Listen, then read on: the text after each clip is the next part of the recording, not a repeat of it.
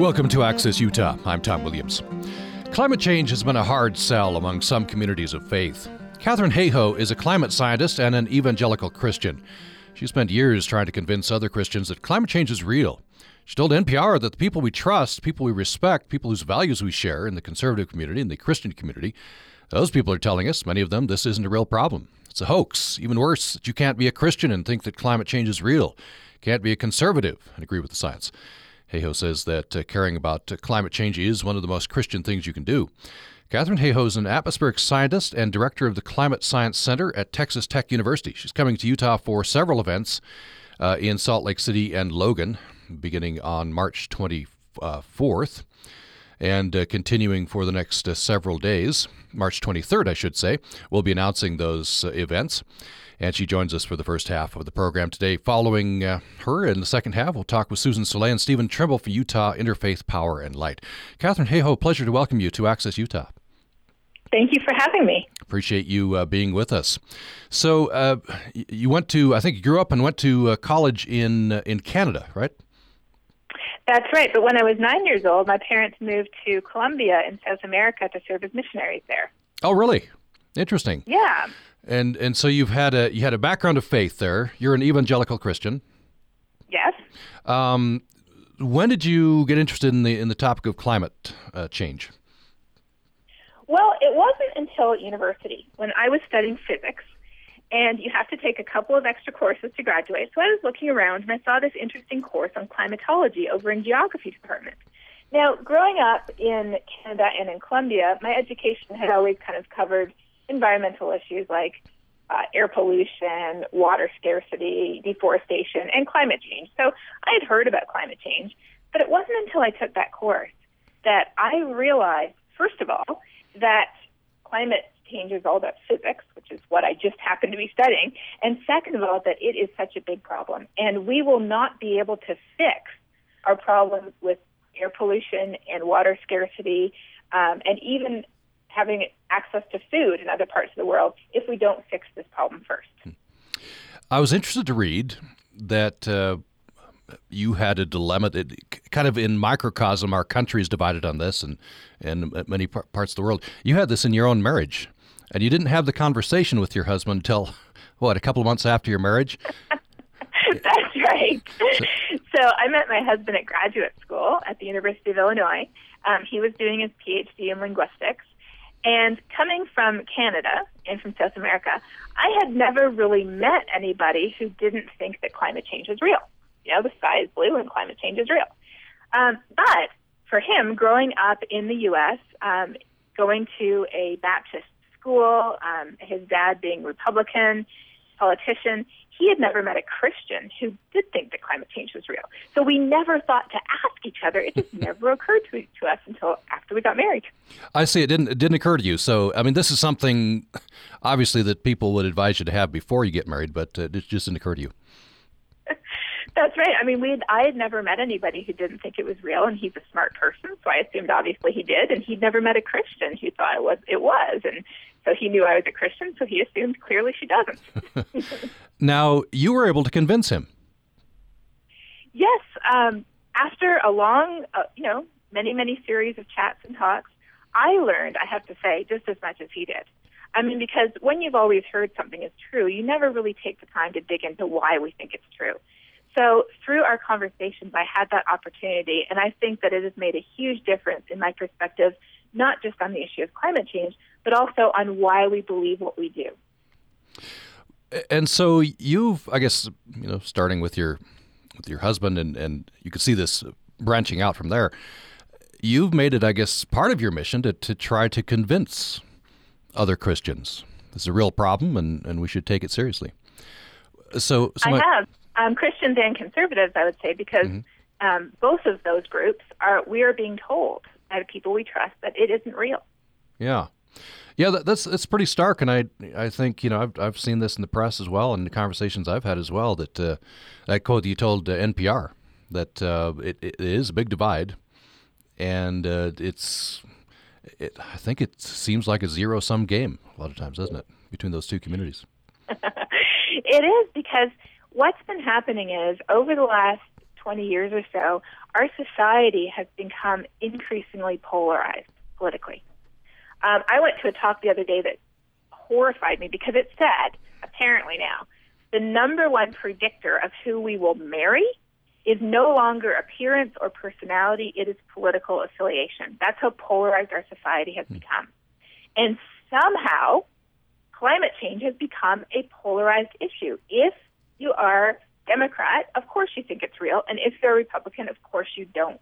Whereas the reality is, is that you know a thermometer is not Republican or Democrat. whether we all want water, we all want clean air, whether we're Republican or Democrat. So the problem is just science, and the solutions are common sense to any of us who are humans living on this planet. Hmm. I've read that you, you said you feel like um, politics and faith have gotten sort of mixed up. Uh, and one example, this seems like a you say you get hate mail, right? And and one one event, uh, gentleman stood up and said, "I don't want the government, uh, you know, controlling my thermostat." This was at a, I think, an event, uh, a religious event. An example of why that you think these two things have gotten confused. Yes, um, I definitely get more hate mail and more attacks from people who share my faith than from people who do not. Um, but the, the reason why I think it's gotten confused is because when we look in the Bible, what do we see in the Bible? We see um, God telling us that we we have been given this planet to care for. We have we have responsibility over all living things on this planet, and then we have God telling us to love our neighbor as ourselves and to love others as Christ loved us. So these are the things that we see in the Bible. And when we look at the world around us, this issue of climate change just highlights the fact that we are not being good stewards of our resources. And we are certainly not loving others when we act like this problem doesn't even exist. Because the real reason we care about climate change is not because of the polar bear, it's because of people. People are being affected by this every day, and the people who are poor and vulnerable, the people who already don't have enough food to eat or don't have access to clean water, they are the first to feel its effects today. So you've uh, you've you've made a strong argument on you know from from the Bible stewardship right of, of the earth. What are the arguments you're getting from fellow Christians uh, as to why they feel that this is not a big issue? well, at at its core, the real reason why we object to this problem is because we don't like the solutions we've been offered. And that's fair enough because a lot of solutions involve words like taxes and government legislation and Uncle Sam telling you how to set your thermostat or what type of car you can buy. I mean, these are the types of solutions that immediately spring to people's minds when we hear about this issue. So our root problem really is with the solutions, but the honest truth is it's easier to deny the reality of a problem than to say, okay, it's real, but I don't want to do anything about it. Now, that said, there are definitely some religious sounding reasons reasons like, oh, well, if God is in control, then, you know, puny little humans could never affect anything as big as the earth. But we can look around every day and see the impact of the choices we make. Someone has a drink and gets behind the wheel of a car, and an innocent person can be injured or even killed. God doesn't stop that from happening because He's given us the brains to make good decisions. We just need to use those brains. Hmm. Um, so, uh, what are the arguments that, that you make then? What uh, how how do you frame this to uh, to try to get Christians on board, people conservatives on board? Um, I think at its core, this is a Christian issue and it is a conservative issue. If we're conservative, then clearly we want to conserve our resources rather than running through them so quickly as if there's no tomorrow. If we're Christians, clearly not only do we believe that God created this earth and gave it to us to care for, but we also believe that we are to love others. And again, climate change is not an issue of the polar bear, it's an issue about people. And so it is living out our faith, living out what is in our hearts to care for others and to care for the way that our actions are affecting them. And that is what climate change is. Mm. It's the fact that, you know, three or four hundred years ago, we made a choice to get our energy from coal and natural gas and oil. And that choice has brought enormous benefits. I mean, our lifespan is so much longer. The quality of our life is so much higher. We have access to better food and better water and better technology. We have much better lives, but there was a price that we didn't know about back in the 1700s. we know about it today, and so that's why it's time to make a different choice today. I think one of the things you ask people is, "What do you value?" So how does the, how, do, how does that how does that get people to come together? So often we, we think of climate change, you know, even if we're, we say, okay, it's real and okay, you know, we should probably do something about it. But I'm going to be honest, it's maybe number 82 on my list. Or maybe if I really, really care about the environment, maybe it's number 12 on my list. But I care about my kids' health. I care about my personal finances. I care about the, you know, my family, my community. There's so many other things I care about that, you know, climate change really kind of has to take you know, the back for now. The reality is, is that climate change is not a separate issue on our list. Climate change affects all the things we already care about. If we're a farmer, we care about having enough water to irrigate our crops, and climate change is affecting that. And through it, it's affecting the viability of our farm and our pocketbooks. Climate change is affecting the health of our kids through its impacts on air quality and on heat extremes. Climate change is affecting our economy. Climate change is affecting national security, even. One of the most concerned organizations about climate change is the Department of Defense because they see the impact that these weather extremes are having around the world, causing all kinds of instability. So it's so important to connect the issue to things we already care about because I believe we don't need any new values to care about climate change. We don't all of a sudden have to all turn into some green tree hugger. I mean, here in Texas, we don't even have trees to hug. so I think we already have all the values we need to care about it. We just need to understand how this issue connects to the values we already have. Through your experiences, you've been doing this for a while. You're going to, you know, faith communities, uh, talking to conservatives as well. Have you seen any movement at all? Uh, you know, I am definitely seeing people um, become more and more curious and more interested to know what information we have and why this matters. And I've definitely started to see a shift in people saying, you know what, I can actually see there's something different out there. You know, five years ago or 10 years ago, people were like, ah, you know, it's just the same as it's always been. And nowadays, people are saying, okay, there, there's something different. You know, these crazy snowfalls we're having, this incredible drought in the West, these stronger hurricanes and storms we're seeing. This this isn't normal. Something's different. Let's talk about this. Hmm.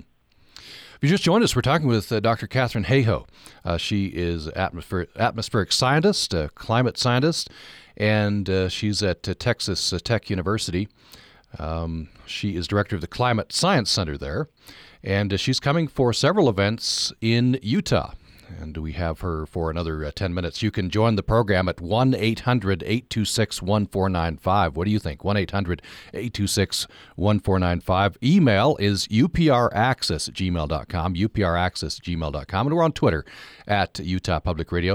Uh, let me just outline uh, the events. Uh, so you'll have a chance to go to those. Uh, Katharine Hayhoe will be presenting on Monday, March 23rd at 7 o'clock at the First Presbyterian Church on C Street in Salt Lake City. Then on Tuesday, the 24th uh, of uh, this month, a couple of events in Logan.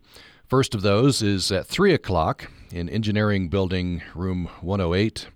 Um, and there's a reception afterward. Then at 5 o'clock in the LDS Tabernacle on uh, Main Street in Logan. And a reception follows at St. John's Episcopal Church.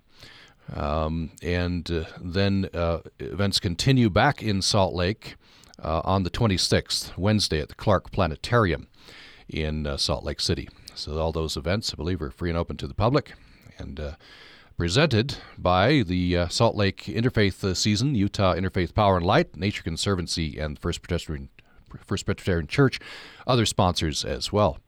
We're uh, pleased to have Katharine Hayhoe on with us for another 10 minutes. so, I want to I want to talk about. You just made reference to uh, the, this, you know, the strange weather. We're, we're noticing this in in the West. It's a drought, and in here in Utah, it's been one of the warmest winters on record, and we're worried about lack of snowpack in the mountains and and, and effects on, on a drought. In the East, it's been snow, um, and so uh, unusual weather.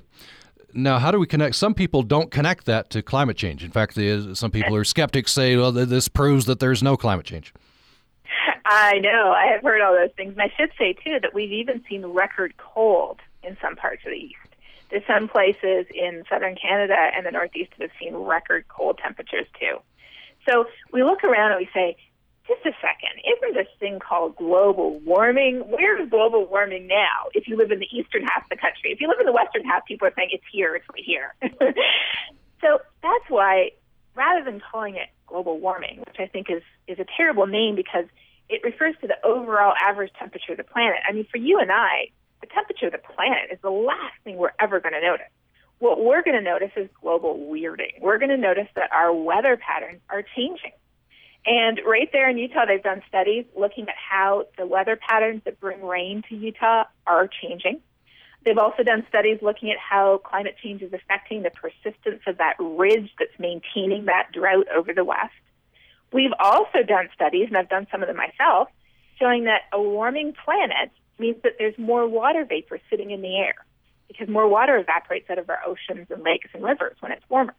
So when a storm comes along, there's more water vapor for that storm to pick up and dump. And if it happens to be below freezing, that water vapor gets dumped as snow. So we've been predicting for years that the Northeast would be seeing heavier snowfalls as a result of climate change, and that is coming true. Hmm. So that you've written that this is a uh, climate change is a tragedy of the commons. So we need collective action. So that gets us back to politics, doesn't it? Sadly, it does. That is why we're in such a bind because individual actions, you and I as an individual, we will never have sufficient incentive to fix this problem all by ourselves. We have to have collective action because we all live on this planet. We all want a better life for ourselves and our kids. We all want a secure future. We all want enough energy to power that future. We all want the same things, but to fix this problem, we have to work together to get them. Another interesting thing I've uh, seen you quoted saying um, for some people, it can feel like giving up their identity in order to care about climate change. You know, we talk if you're Christian uh, of, of, a certain kind, if, if you're conservative, if you're Republican, your very identity. This has gotten so polarized that it can seem like giving up your identity. So how do you how do you solve that? How do you bridge that gap? Yeah, I mean, I've I've had I was speaking at a little Christian college a couple of weeks ago, and I got a chance to sit down with some of the students for lunch. And one of the students shared with me that when he's with his friends, he doesn't want to talk about climate change because he knows the science and he knows it's real. But if he opens his mouth, he just gets ridiculed and put down by his friends. And so he said, you know, I feel like I can't even be myself because it's become such a cultural issue that if you are part of this group, this group often being Christians or being conservative, we can't think that climate change is real. So, how do we get around that? I think the only way to get around it is to connect this issue with our values and to say, all right, if we're conservative, this is what we believe, and here's, let me share with you why I think climate change matters if we're conservative, or if we're Christian, or if we're Republican, or if we're a parent, or if we're a farmer or a rancher. Let me share with you why I think this issue matters. So, uh, uh, just a couple. We're, we're uh, down to last five minutes uh, with you here. Um, so, first of all, if we continue on the current trajectory, maybe you could outline for us what what scientists are telling us will happen. Mm-hmm. If if we continue um, relying on coal and natural gas and oil as our primary source of energy, we are going to see rapid changes that you know, are going to get to the point where it's, it's going to be really tough for us to adapt and prepare for these changes. We're going to start to see really significant economic losses um, in all sectors, in our water sector, in our agricultural sector, in our energy sectors. Um, we're going to see impacts that really matter. Whereas if we can begin to transition in a, in a sensible, sustainable way to sources of energy that don't produce carbon, then we are going to see a much different future, a future that still does involve some change, but change that we are able to prepare for, that we are able to incorporate into our planning. The choice is up to us, and the choice is available to us now. The longer we delay, the more doors close. But the good news, though, is that changes are happening. I mean, here in Texas, last March, we generated over a third of our electricity from wind in one week. We are seeing wind turbines going up all across Texas is number one in the United States in wind, but China is number one in the world in wind. China's coal use dropped last year for the first time ever, and they have plans to start phasing it out in five years. So we are seeing changes happening around the world, and it's up to us to make sure that we're not left behind. What what should be done? What what would you you know if you were the queen of the world? What uh, what are the you know top three what top three bullet points that you would you would uh, mandate? What what should be done? Well, as individuals, because we're always wondering, you know, what can we do as individuals? As individuals, we control a substantial fraction of the U.S. emissions. So the number one thing we as individuals can do is go online, find a carbon calculator. Just Google carbon calculator. The EPA has one, the Nature Conservancy has one. Measure our own carbon footprint because we don't know what to do unless we know where all this carbon's coming from. And you know, we're often surprised to learn what it is about our day-to-day lives that produces so much carbon. So as individuals, that's the number one thing we can do. But in terms of what we could do nationally, if I could wave a magic wand or be president for a day, the number one thing we need to do is put a real price on carbon. Because we are not paying the real price for all the carbon we're putting into the atmosphere. And so how can we as consumers and how can businesses and industry make the right choices when we don't have the right price on carbon because believe me, we are paying for those costs, but we're paying for them out of our taxes rather than paying for them as we make our purchasing choices. Uh, it occurs to me that you've you've referenced a uh, you know a friend who just doesn't want to talk about this, and that would seem to be the reaction of maybe a lot of people. It's it's just so polarized. You know, you know, add that to the to the list of things you don't talk about in polite company. No, you you you exactly.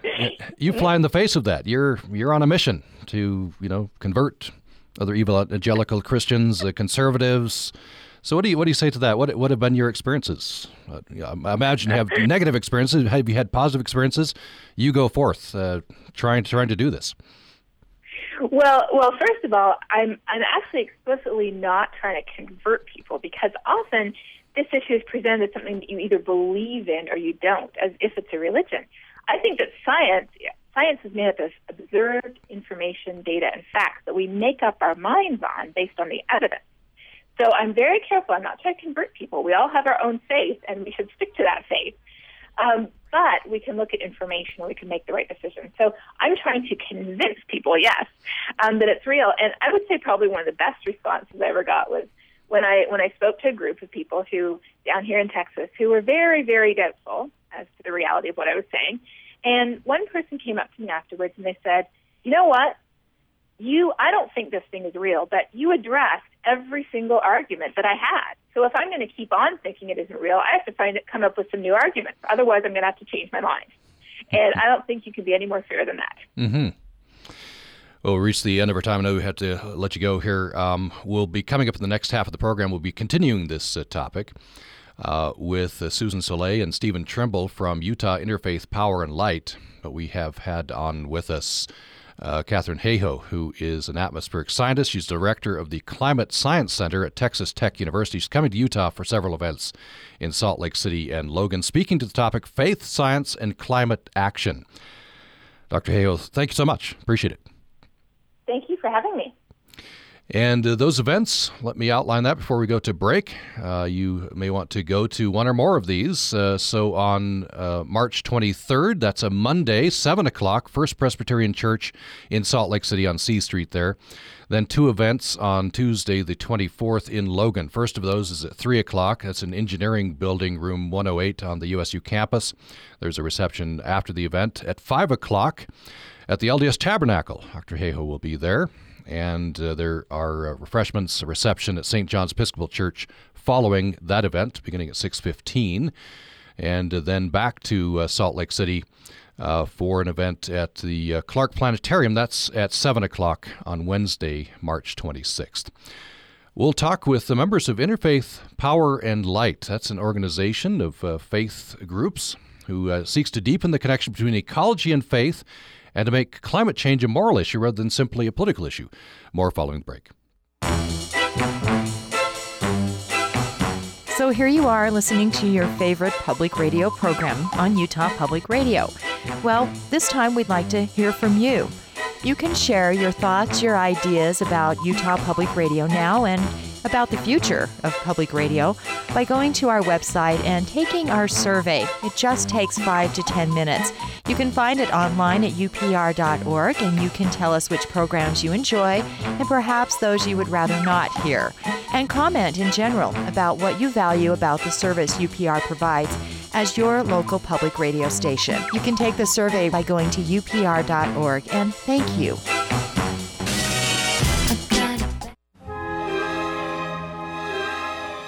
It's a colorful, inventive picture of the sea, a portrait painted with music. La Mer by Claude Debussy. We'll hear it from a concert in the landlocked city of Dallas, Texas. Jaap van Zweden conducting the Dallas Symphony. I'm Fred Child. Join me for the next performance today from APM. Monday morning at 11 on Utah Public Radio.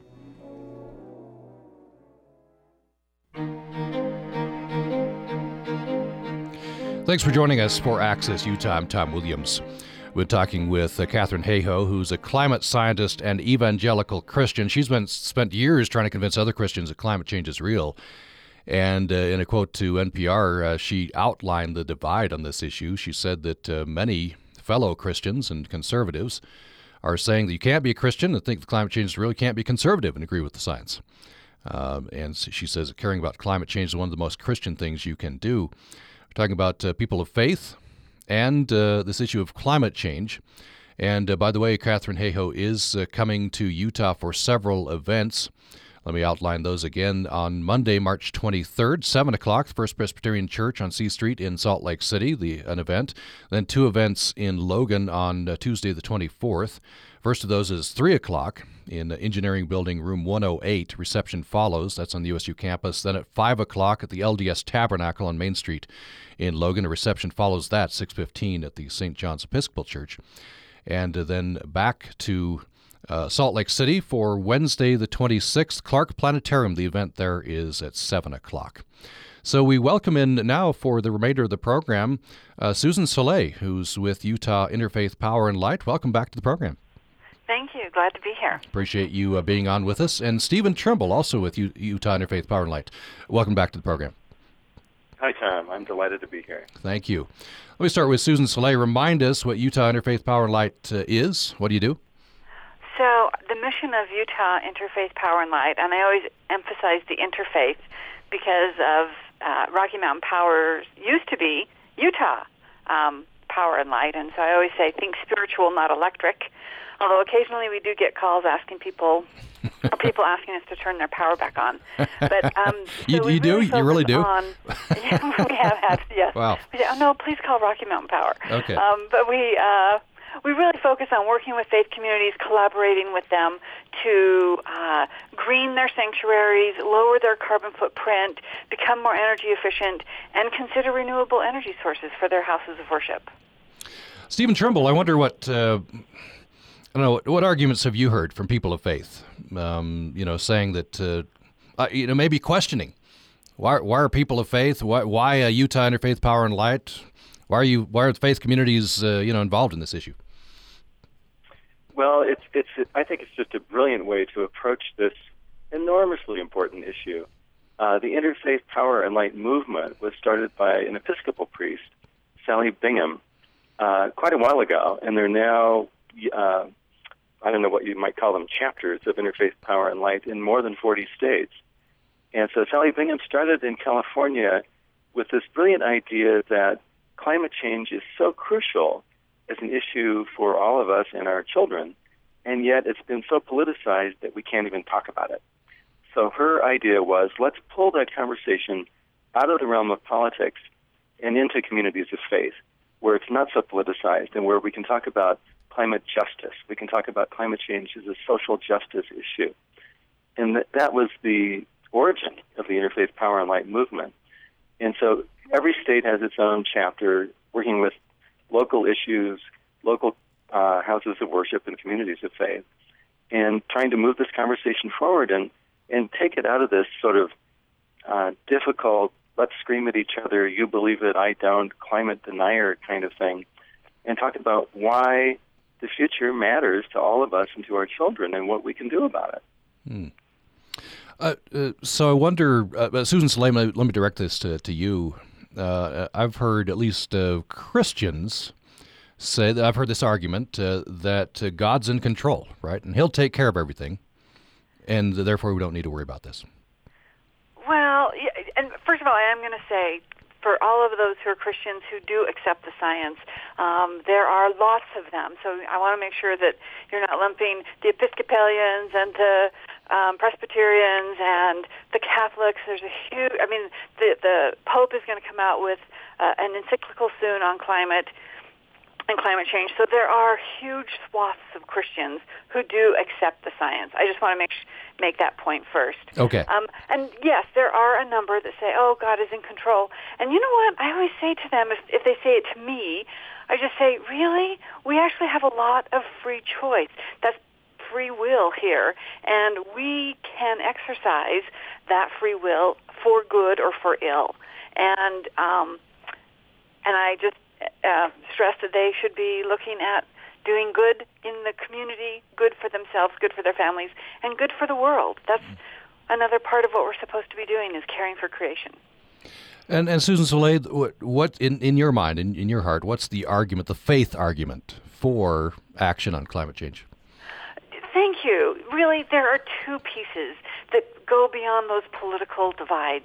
The first is we as people of faith every single sacred text tells us we need to care for what God has given to us.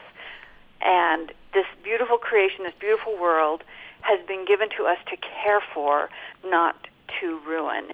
And the other piece is we are all told to love one another and care for those who have the least. Again, every sacred text says that. And if we are to do that, we need to do a better job of caring for what has been given to us and a much better job of caring for those who have the least. Because those who have contributed the least to this problem are affected first and most powerfully. And um, the talk of putting a big seawall up around New York or New Jersey, no one's talking about doing that around any of the islands that are being swamped by seawater. Um, so if we're really going to care for our brothers and sisters around the world, we need to do a much better job of caring for the earth and looking out for everyone. Stephen Trimble, I'm interested in your answer to the same question. In in you know your your mind, your heart, what's the faith argument for climate change action? Well, I, I certainly agree with, with what Susan said, but um, the bottom line is that this is an issue that faces all people whatever their faith, whatever their politics. And uh, the science is not debatable at this point. You know, we are headed into a changing earth.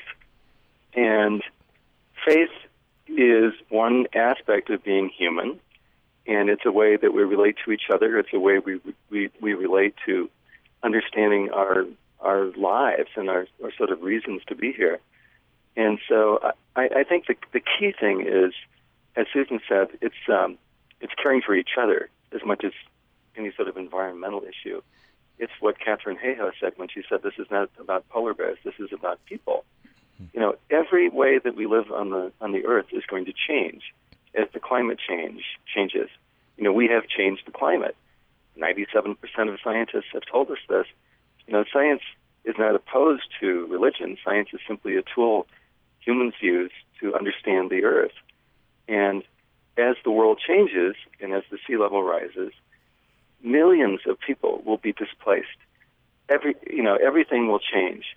As Naomi Klein uh, coined this great phrase to, to title her last book about what we need to do in response to climate change. Her name, the name of her book is "This Changes Everything." Mm. And as we respond to that, the Interfaith Power and Light movement's primary point is how are we going to cope with the effects of climate change on the poor? How are we going to cope with the effects of climate change on our children and our grandchildren? You know, this is about people, and that, that is the, the conversation that we need to have in communities of faith and quit thinking about whether it's a Democrat or Republican issue or an environmentalist versus a uh, use it up, land as a commodity issue. That's not the point. The point is this is real, it's coming down the line immediately. It's already happening. What are we going to do? Hmm. How do you, uh, Stephen Trimble? How do you, how do we move beyond the the, uh, the framing of the debate in, in political terms? Liberal versus conservative, Republican versus Democrat. How do you how do you hope to move it past that?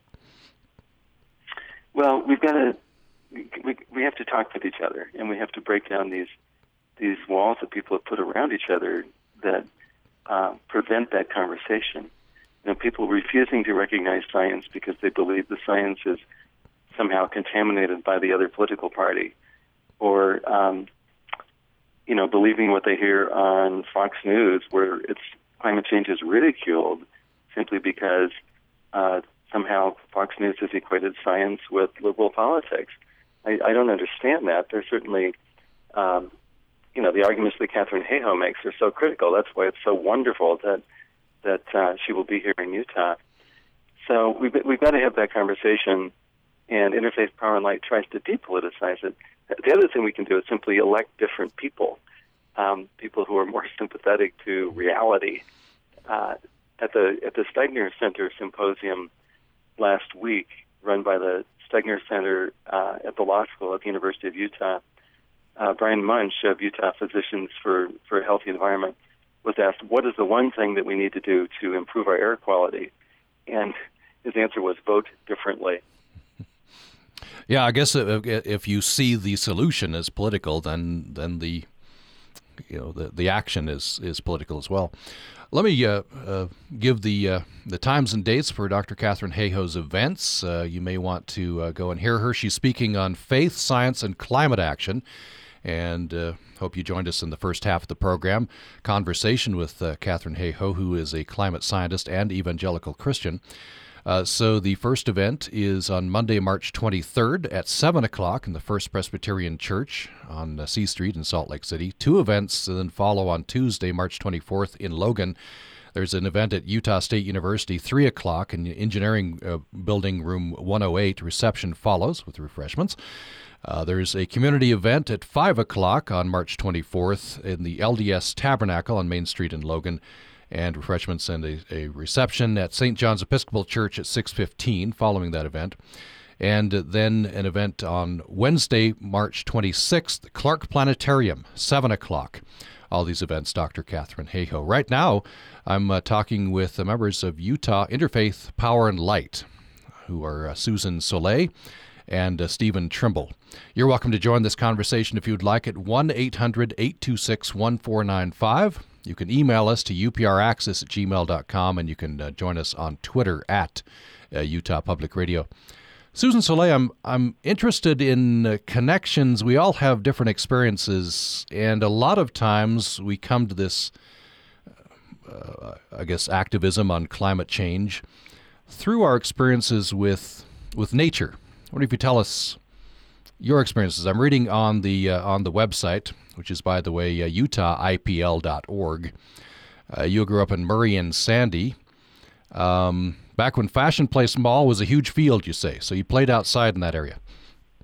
Yes, I have fabulous memories of just hanging out in dirt and watching um, caterpillars um, create. Uh, turn into that whole process of turning into a butterfly and and hanging out at, um, with mud sticks and fishing in water, and I I loved being outside, and I have um, since uh, those times in the fields around my houses um, really come to appreciate the uh, time I was able to just spend outside. Uh, it, we really do want to protect what we love, and when we love the outdoors and when we love nature and we love the connection that we feel to the earth and the spirit and to one another and the animals, uh, when we have that very strong in our being, then we are much more inclined to work um, with organizations and with each other to conserve uh, those lands and places and uh, uh, the, the, animals that, that uh, abide there.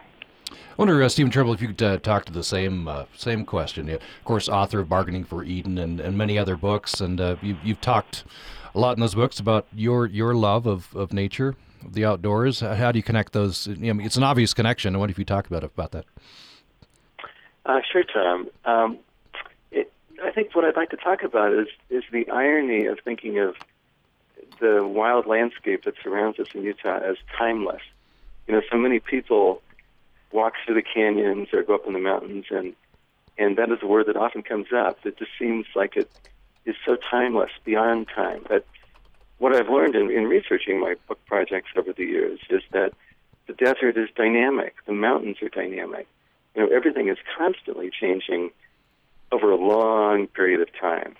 And as you begin to take that that more uh, you know geological time frame and keep that with you when you look at the landscape, you have a sense that as timeless as it might appear, everything is dynamic and fragile.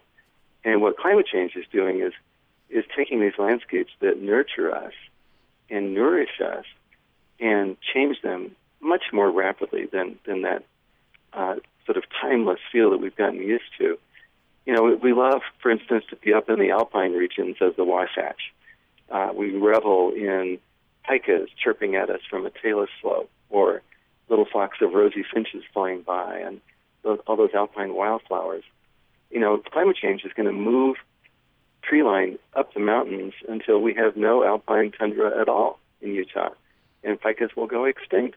You know, that's where we're headed we're headed for a landscape where Salt Lake City and, and Logan will have the the uh, the climate of St. George, and Park City will have the climate of Salt Lake City.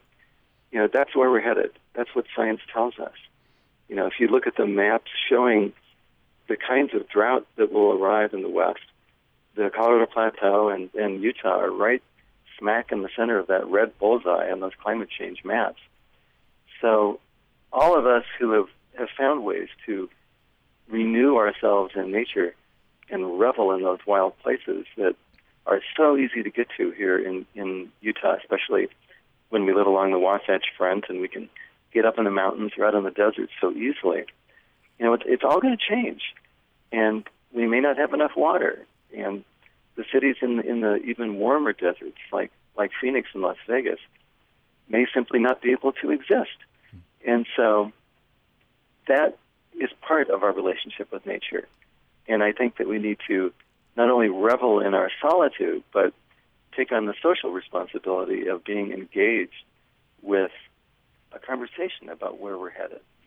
And any way we can have that conversation is good. And the reason I wanted to be on the board of directors of Interfaith Power and Light is to move that conversation out into the open and, and move it forward as much as I can and, and support Susan as the director of Interfaith Power and Light. Uh, if you just joined us, we're talking with uh, two, two, members of Utah Interfaith Power and Light, Susan Soleil and Stephen Trimble.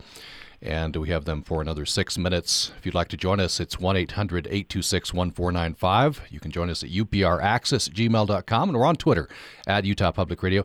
We have a caller. First, I want to get to this email. Uh, she's uh, correcting me, and thanks for that. Lacey in uh, Logan says she's looking forward to events with Dr. Katharine Hayhoe, and she says the date you've been announcing for uh, the climate change event on March 26th, I've been saying uh, uh, is Wednesday, and and so she wanted to make sure that we have the right date. So, yes, I was mistaken there, Lacey. I've been saying Wednesday the 26th. It's actually Thursday the 26th. There's a there's an interim day there, event in Salt Lake City on the 23rd, followed by two events on Tuesday the 24th, and uh, then that uh, date back at the Clark Planetarium is on Thursday the 26th.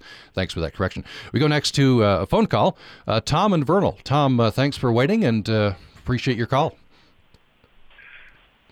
I have a, a slightly different concern. Um, I think this all goes to Christian credibility. I'm a Christian myself, so I think of this in terms not just as to what's true, but the the outside world's uh, perception of of, of, of what uh, people what they are afraid of. The perception, I think, that uh, would be a dangerous one is that Christians are afraid of the truth. If science pretty substantially and demonstrably shows that, that something is happening, and it's uh, it's denied by people of faith. How in the world are you going to persuade those people that you have spiritual truths that you can offer them? Interesting, interesting point. Susan Soleil, I wonder what do you say to that.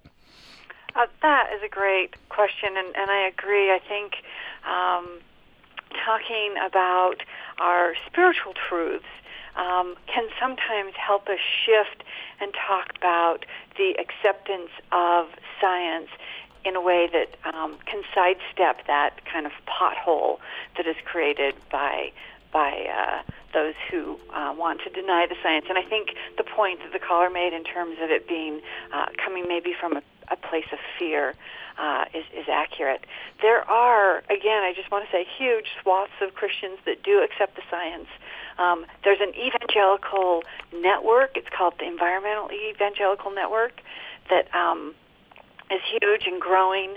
Uh, even the LDS Church has a fabulous uh, portion of its website on LDS.org. If you type in um, environmental stewardship, they have a, web, uh, a whole site devoted. It has a, a beautiful video, great resources um, that have uh, that all are based on the scriptures of the LDS Church. Um, there are a host of other Christian communities that do accept the science. And, and I, when people talk about the science, I say it's kind of like gravity. You can accept that we have gravity or you can deny that we have gravity, but either way, it's impacting you. And it's the same way with this science. Um, you can accept the, the science that is undeniably in that this is real and we are causing it and we need to do something about it, or you can hide your head in the sand and deny that it's happening. But either way, it's happening. Stephen Trimble, just have about a minute left. What, what's your response to Tom's point? I, I love his point, and it is, um, and Susan reinforced that. There, there are many very prominent scientists who have um, made the point that you can easily be a person of faith and also believe in science. Uh, the National Academy of Sciences supports that. They they produced a uh, a really interesting piece of literature not long ago talking about evolution and how it's perfectly acceptable to be both a person of great faith and believe in evolution. There's a wonderful book by E.O. Wilson, the, the conservation biologist, called The Creation, where he writes about being a person of faith and sort of addresses his book to a, uh, a Baptist minister, if I remember correctly, and writes about how how you can uh, keep these parallel tracks and feel strongly about both of them. So th- this is not about um, you know it's not about the tension between science and, and belief. It's it's really about what we can do as human beings as we move into a future and find a way to deal with this enormous change that is going to be coming down the the line and affecting us all. And uh, Interfaith Power and helps us to have that conversation. And I think Katharine Hayhoe will do wonderful things here in a very conservative state to move that, that conversation forward. And uh, let me just announce before we end here those dates. Dr. Katharine Hayhoe is a climate scientist and evangelical Christian. She'll speak to the topic Faith, Science, and Climate Action. Uh, the first presentation is Monday, March 23rd, 7 o'clock in the evening, First Presbyterian Church on C Street in Salt Lake City. Then two events in Logan on March 24th.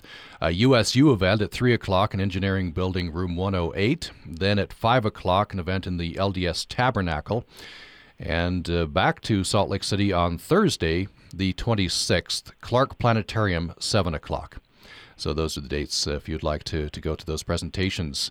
Susan Soleil with the Utah Interfaith Power and Light, thank you so much. Thank you. And uh, Stephen Trimble with uh, Utah IPL, thank you. Thank you, Tom. And uh, thanks for listening. Hope you'll join us tomorrow. We'll have a fun segment with uh, veterinarian uh, Dr. Gary Weitzman how to speak cat, how to speak dog. We'll also get serious as well, talk about sheltering animals and adoption of pets. That's tomorrow on the program. Thanks for listening today.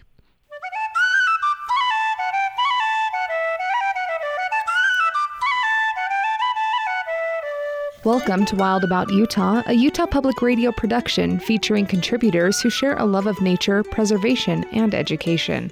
Salamanders have long been a source of mystery for humans, and their name reflects some of this mystique. The word salamander has its roots in an Arab Persian word meaning lives in fire, reflecting an early belief that salamanders could walk through fire unscathed. Mentioned by Aristotle, Aesop, and Shakespeare, this myth likely arose from salamanders that fled the fireplace once their cozy home in the woodpile was disturbed. Utah is home to only one of the world's more than 500 salamander species. Our tiger salamanders can live in a multitude of different habitats, so long as there is access to fresh water. Because of their need to stay moist, salamanders live a life often hidden from view, spending much of their time underneath rocks, leaves, and other debris. But in early spring, these unique creatures become more active and leave their homes in search of a mate. The salamander life cycle is similar to that of a frog. Eggs are laid in a pond or other source of still water and hatch into larvae called efts, which look quite like their frog counterpart, the tadpole. After spending a few weeks in the larval stage, individuals metamorphose into an adult. While modern science has debunked a lot of salamander myths, one big mystery still remains. Not all salamanders undergo metamorphosis to become what we recognize as an adult salamander. Some remain in the larval form their entire life and are even able to reproduce as larvae. This phenomenon, called paedomorphism, has been documented in a number of salamander species, and scientists don't really understand why or how it happens. Some speculate that the ability to morph or not helps salamanders overcome environmental challenges, such as competition for resources, lack of water, or increased predation. Unfortunately, this amazing adaptation has not helped salamanders overcome recent decreases in population that baffled scientists for many years. At one time mysterious, scientists now understand that salamanders are some of the first species to show the effects of pollution in their environment. Now that this particular salamander mystery has been solved, these animals are playing an increasingly important role in determining ecosystem health, which may help save many other species. For the Stokes Nature Center and Wild About Utah, this is Andrea Liberatore. Wild About Utah is a production of Utah Public Radio. For transcripts and archived audio of Wild About Utah, go online to upr.org and click on the Wild About Utah link. Support for Wild About Utah on UPR is made possible in part by our listeners and the Quinney College of Natural Resources at Utah State University, where students and faculty promote the sustainability of ecosystems and the communities that depend on them. Information at cnr.usu.edu.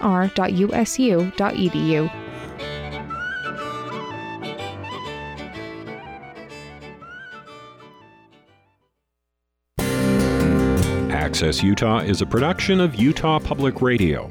You can listen to this episode or previous episodes of Access Utah anytime at upr.org, where you can find a link to subscribe to our podcast. This is Utah Public Radio, KUSR HD1 Logan, KUSK HD1 Vernal, KUSL HD1 Richfield, KUST HD1 Moab, KCEU Price, and KUSU FM HD1 Logan.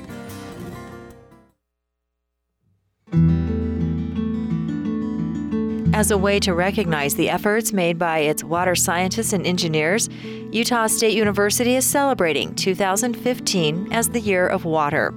Tune in throughout the year as UPR's Jennifer Pemberton and a team of reporters follow scientists into the lakes, streams, and snowfields that are the source of our drinking water, our agricultural industry, our stunning scenery, and our world class recreation. Join us at 9 a.m. on the last Friday of each month for The Source, an hour long conversation with the people whose knowledge is used to manage Utah's most precious resource.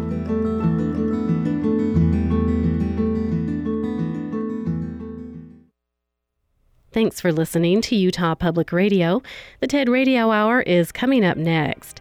To listen to this broadcast and other Access Utah programs, visit our website at upr.org. It's currently 35 degrees on the USU campus in Logan.